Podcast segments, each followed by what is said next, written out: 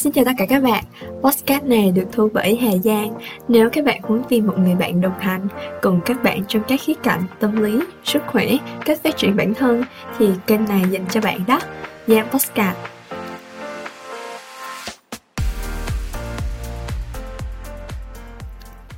Chắc các bạn cũng đã quá quen thuộc với cụm từ cuộc sống Gen Z này rồi ha.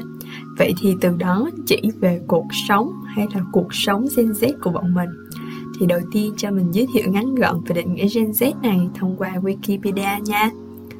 Thì thế hệ Gen Z là một nhóm nhân khẩu học uh, nằm giữa thế hệ Millennial và thế hệ Alpha.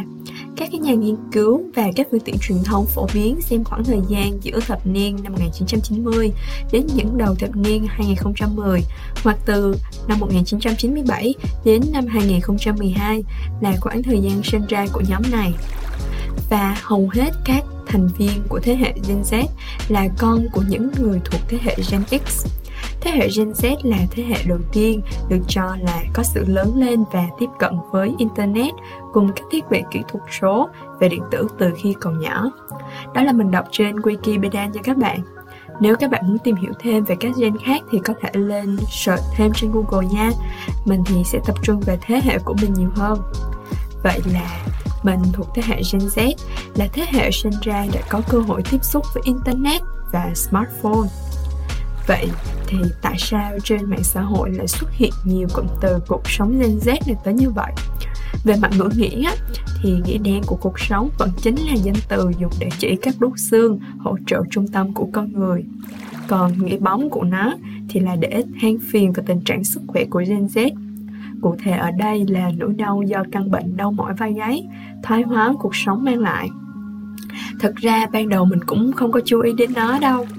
Nhưng mà sau khi mình có học được bài hợp lý hóa lao động trong ngành của mình thì mình kiểu ngay lập tức nhận ra được sự quan trọng của tư thế đến mức độ như thế nào tại vì trong ngành của mình ngành răng hàm mặt có một số những đặc trưng nhất định về tư thế và thầy cô của bọn mình cũng dạy rất kỹ về tư thế thân thì như thế nào lưng thì như thế nào đầu thì nghiêng ra sao? Thầy cô cũng dạy cho bọn mình biết nếu như mà mình không tuân theo những tư thế đó thì sẽ có những nguy cơ và hệ lụy gì. Sau khi mình học xong bài đó thì mình kiểu hoang mang style mọi người. Um, hoang mang không biết tương lai của mình sẽ như thế nào á. Nhưng mà bình tĩnh suy nghĩ lại thì chắc là mình khi mà mình tuân thủ theo đúng yêu cầu và quy tắc của tư thế thì sẽ không đến nỗi đó đâu ha câu chuyện vừa rồi chỉ là một câu chuyện vui vui trong cuộc sống của mình thôi. Quay lại vấn đề chính nè. Bây giờ các bạn có thể đứng dậy chạy ra ngoài cái gương. À không từ từ sau khi nghe hết bài podcast của mình rạng làm điều đó nha. Các bạn hãy trả lời cho mình những câu hỏi như là hai vai của các bạn có đang cân đối hay không? À, lưng của các bạn có đang thẳng hay không? Hay là cong cong như con tôm? Cầm của các bạn có đang hướng về phía trước không? Chiều dài cánh tay của các bạn có bằng nhau hay không? Chạy ra ngoài xem đế giày của các bạn có mòn đều hai bên không? Thì nếu mà câu trả lời của các bạn đều là không, thì chúc mừng, các bạn đã gia nhập vào hội cuộc sống Gen Z theo đúng nghĩa đen rồi đó. Thì tại sao mình lại giới thiệu dài dòng nó đến như vậy?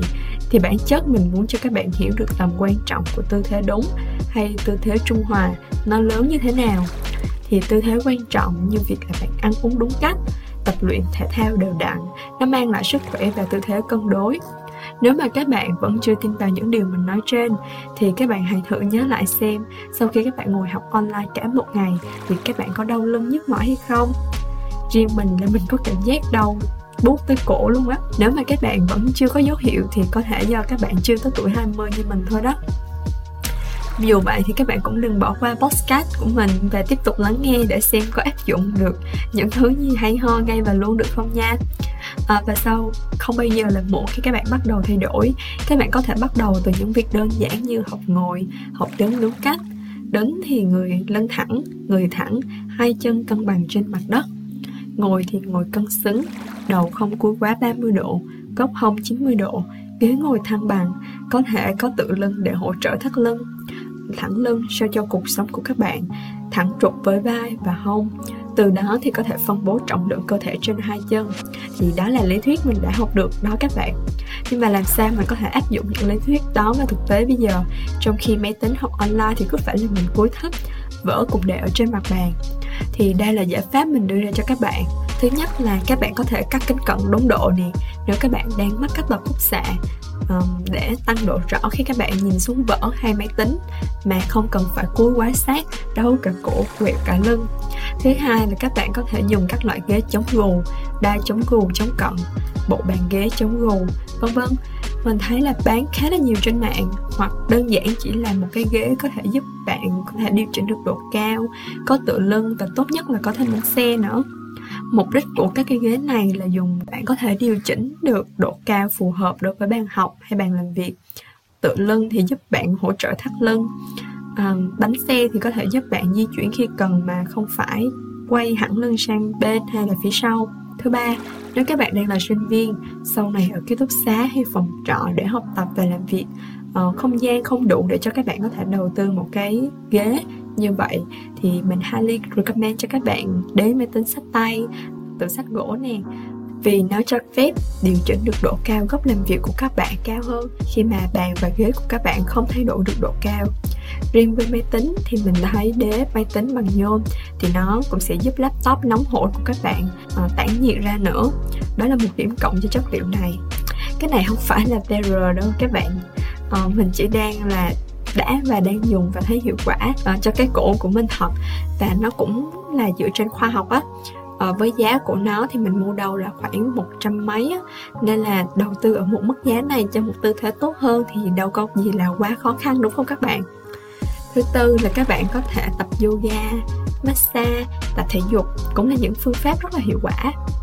Thứ năm nếu mà bạn quá bận rộn à, bạn hãy tìm gặp bác sĩ tư vấn tìm mua băng đĩa để có thể có được một cái tư thế vận động đúng cách, đảm bảo được sức khỏe vận động. Thứ sáu là các bạn đừng nên tham lam mà mang vác trên vai hay bằng lưng với những động vật quá nặng và di chuyển trong những quãng đường dài. Bạn cần phải bảo vệ xương, đừng chủ quan nghĩ rằng bộ xương rắn chắc mà bắt cơ thể làm việc thật quá tải. Có câu này mình trích từ quyển sách những quy tắc sống khỏe do Alpha Book phát hành. Hãy nhìn ngắm cơ thể mình và học cách yêu quý nó. Sức khỏe là một kho tàng quý giá nhất, nhưng lại được giữ gìn tinh suốt nhất. Không ai tắm hai lần trên một dòng sông và không ai mất hai lần một lỗ đó nếu các bạn đã nghe qua podcast này nhé. Thì mình sẽ để link podcast và những dụng cụ mình có nhắc đến ở phần dưới description luôn. Ai thấy có hứng thú thì có thể tham khảo và mua nhé nếu các bạn thấy podcast này của mình hay, thì các bạn có thể theo dõi mình trên nền tảng mà các bạn đang sử dụng. Nếu có thể hơn nữa, thì các bạn có thể bật thông báo luôn nè. Vậy nha, một lần nữa xin cảm ơn các bạn đã lắng nghe và theo dõi mình đến tận giây phút này. Goodbye and see you soon.